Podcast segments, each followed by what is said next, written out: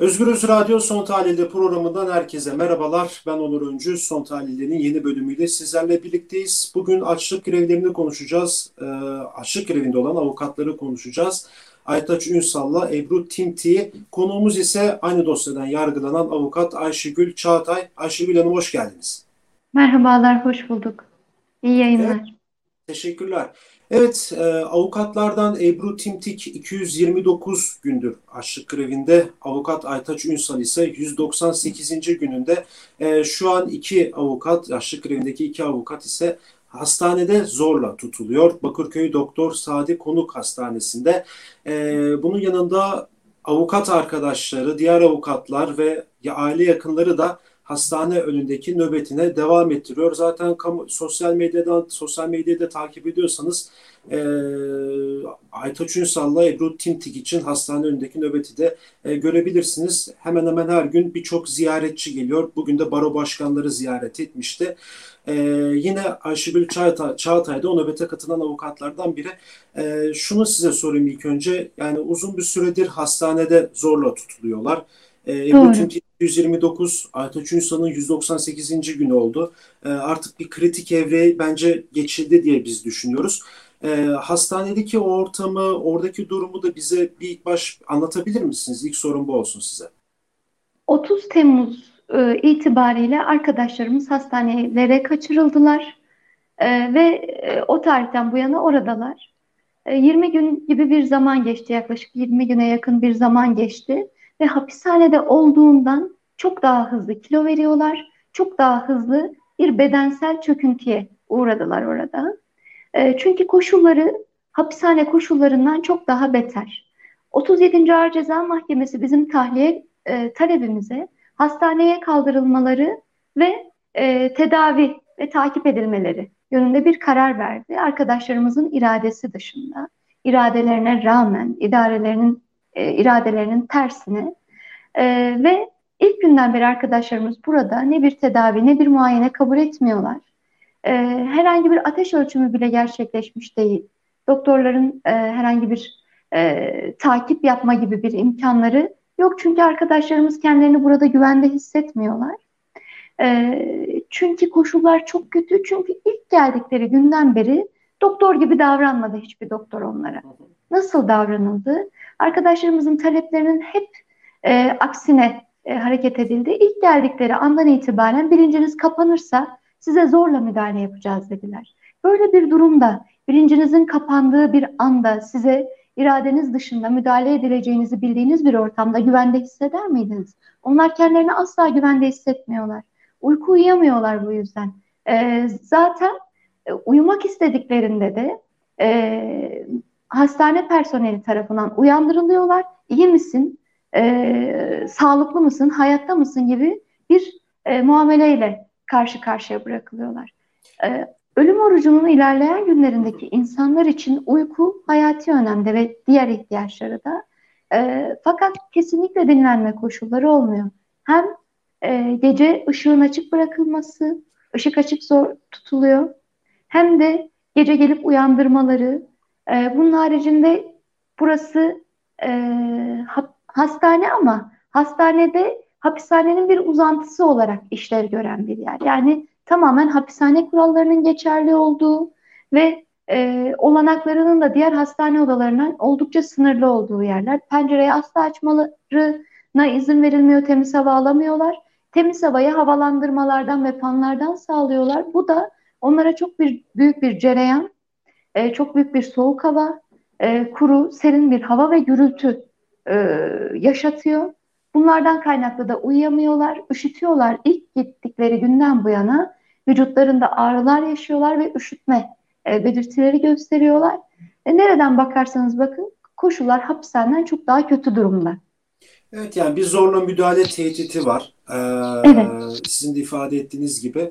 Zaten bugün Ebru Timtik'in de bir mesajı vardı ölüm orucundaki avukatlardan e, biz hapishanede daha rahattık diyor. Yani evet. e, ve çünkü hapishanede en azından hücrede bir saatlik bir havalandırma hakkım vardı. Sizin de belirttiğiniz gibi e, şu an hastanede e, elektrikli vantilatörlerden ve klimadan o havayı, e, yapay havayı aslında soluyorlar bir şekilde. Yani şunu size sormak istiyorum. Yani ben bilmeyenlerimiz için, bilmeyenler için yani zorla müdahale olursa ne olur? Şunu söyleyelim, bu ülke ölüm oruçlarına yabancı bir ülke değil.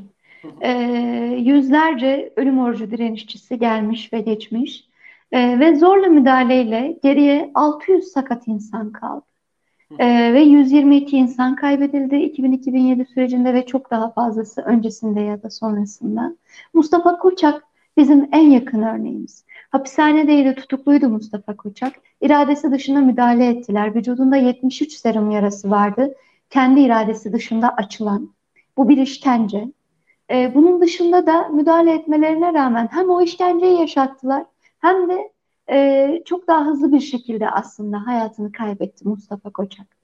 Arkadaşlarımız için de durum böyle. Şu an diyorum ki yani şu an e, bir bitirme koşulu gibi bir şey olsa bu hastanede gene e, kalamazlar, gene tedavi olmak istemezler. Çünkü asla güvenmiyorlar. Diyorum ya ilk günden beri size müdahale edeceğiz e, tehditleriyle kalıyorlar. En temel ihtiyaçları e, bir ölüm oruççusu belki bilmeyenler vardır. Çok az e, dışarıdan bir şey alır. Ne alır? Su alır. Ne alır? Limon, tuz. Çok az miktar. E, B1 vitamini ve şeker.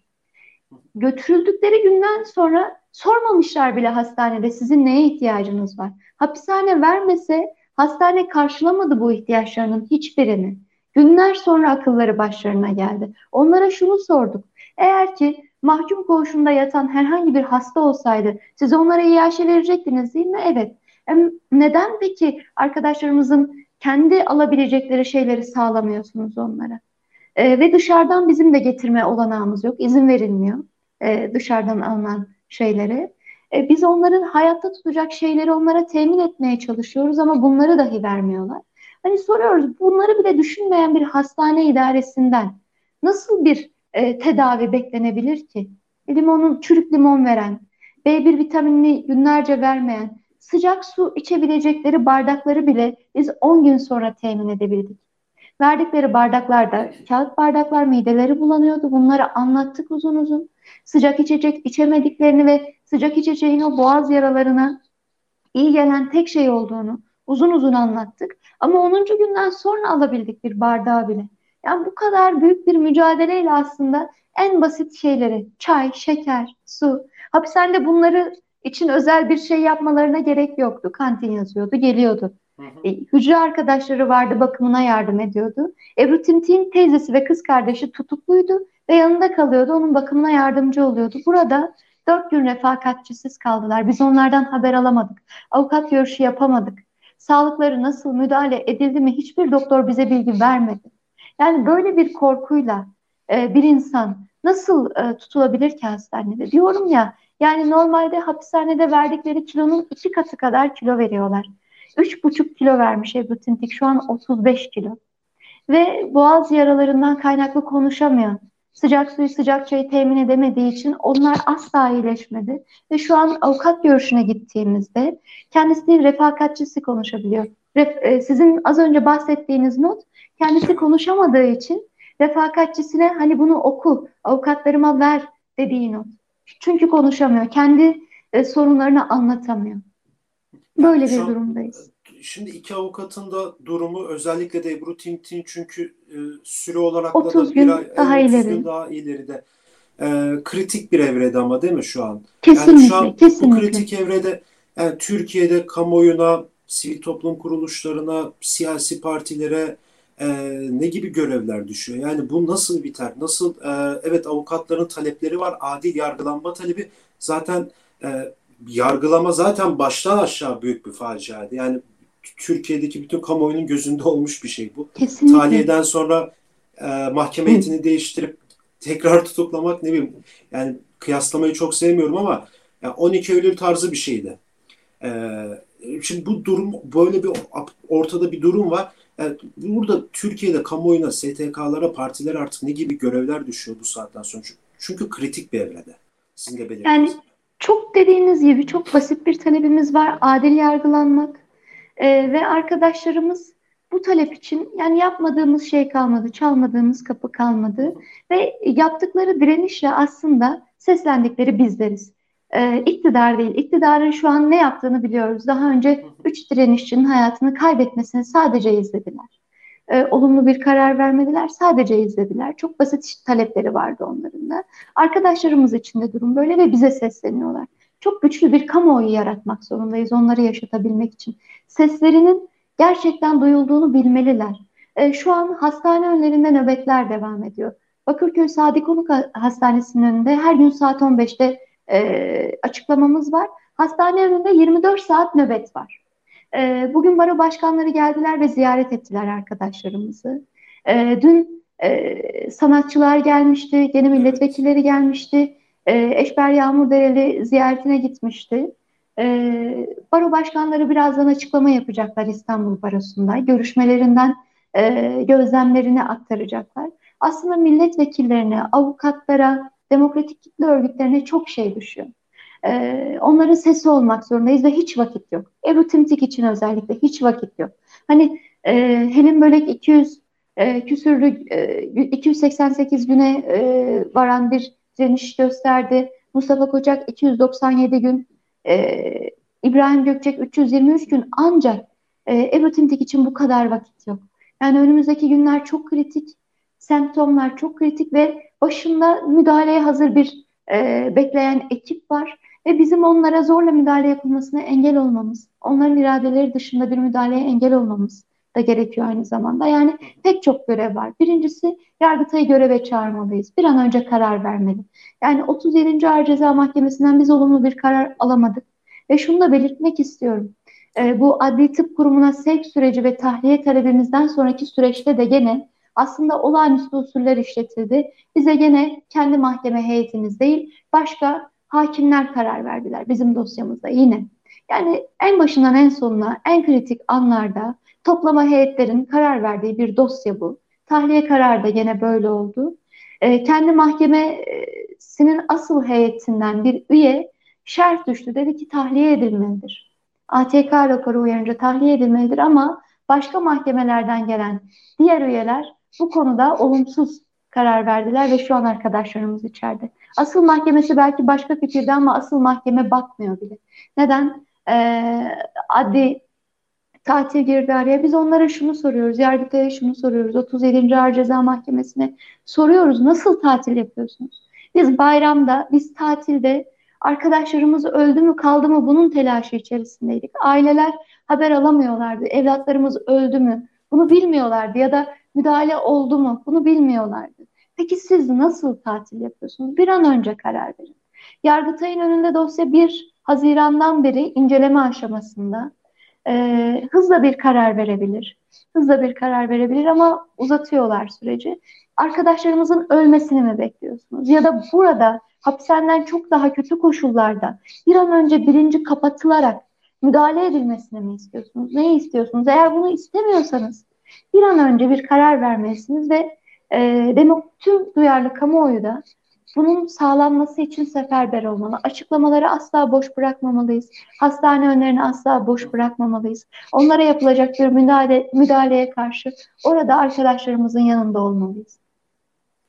Çok teşekkür ederim programımıza katıldığınız Biz için. Biz teşekkür ederiz. Sağ olun. İyi evet. günler. Sağ. Evet Ayşegül, avukat Ayşegül Çağatay ile birlikteydik. Son tahlilinin bugünkü konuydu. Ee, Ebru Timtik'le Aytaç Ünsal'ın yargılandığı davadan yargılanan avukatlardan birisiydi.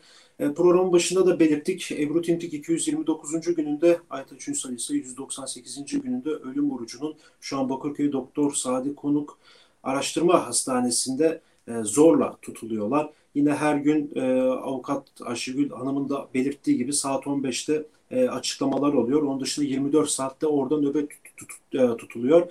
E, tabii avukatların talepleri çok basit, sade, net bir talep. Tekrar yargılanma, adil yargılanma talebi. E, adil yargılanma talebini de zaten e, kamuoyu çok iyi bir şekilde biliyor nasıl yargılandıklarını nasıl tahliye edilip nasıl 12 saat sonra tekrar avukatların tutulduğu, tutuklandığını da aynı mahkeme tarafından çok iyi biliyor. E, zamanın daraldığından Ayşegül Hanım bahsetti. E, bir an önce harekete geçilmeli. Bunu belirtti. E, yarın başka bir bölümde başka bir konu ve konukla görüşmek dileğiyle. Şimdilik hoşçakalın.